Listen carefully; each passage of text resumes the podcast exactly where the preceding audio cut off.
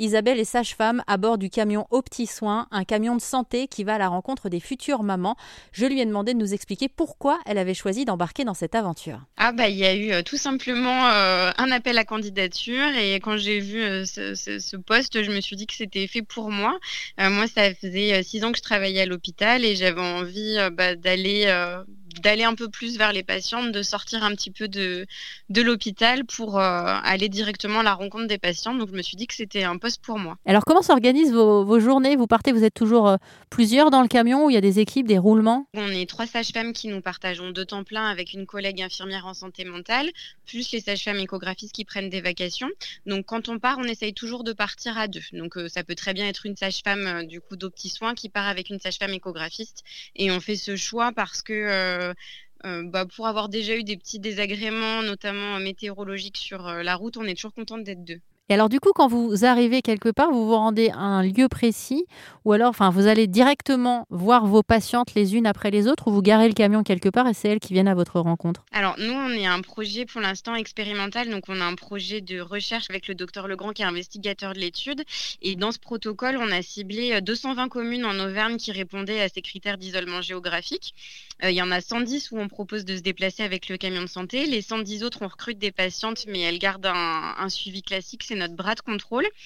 Et euh, dans, ces 110, dans les 110 autres communes, du coup, on intervient avec le camion de santé. On a fait énormément de communication en amont auprès des élus euh, qui sont au courant du projet et on vient se stationner. Bah, la plupart du temps, c'est sur la place de la, de la commune et on prévient toujours les maires de notre venue et on se déplace uniquement sur rendez-vous et c'est sur la commune de résidence de la patiente. Alors la patiente se, se présente, elle va être accueillie dans le camion de santé aux petits soins.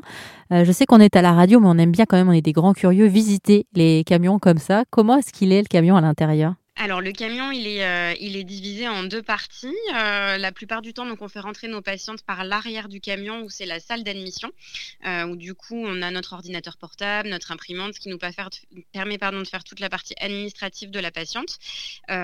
cette partie, elle communique avec des toilettes où on peut ressortir directement dans la salle d'examen.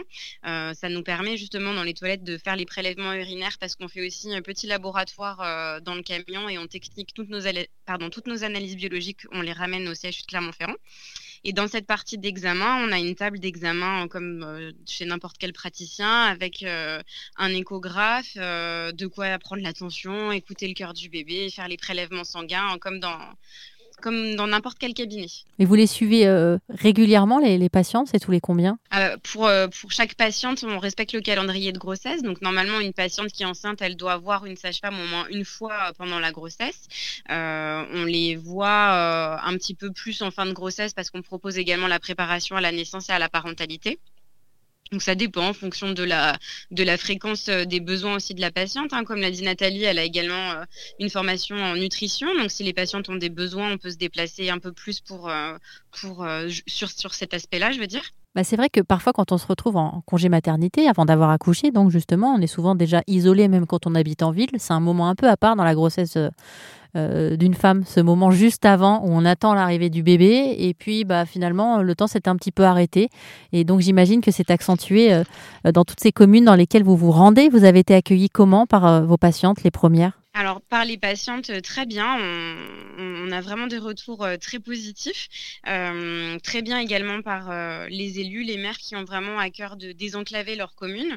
Et puis, nous, on a vraiment à cœur de travailler avec les professionnels du, territoire qui sont déjà sur place, qui font un travail déjà très important pour maintenir du soin dans les communes isolées. Merci à Isabelle, sage-femme mobile en Auvergne à bord du camion Au Petit Soin, un camion de santé qui permet aux patientes d'avoir un suivi de conforme aux recommandations.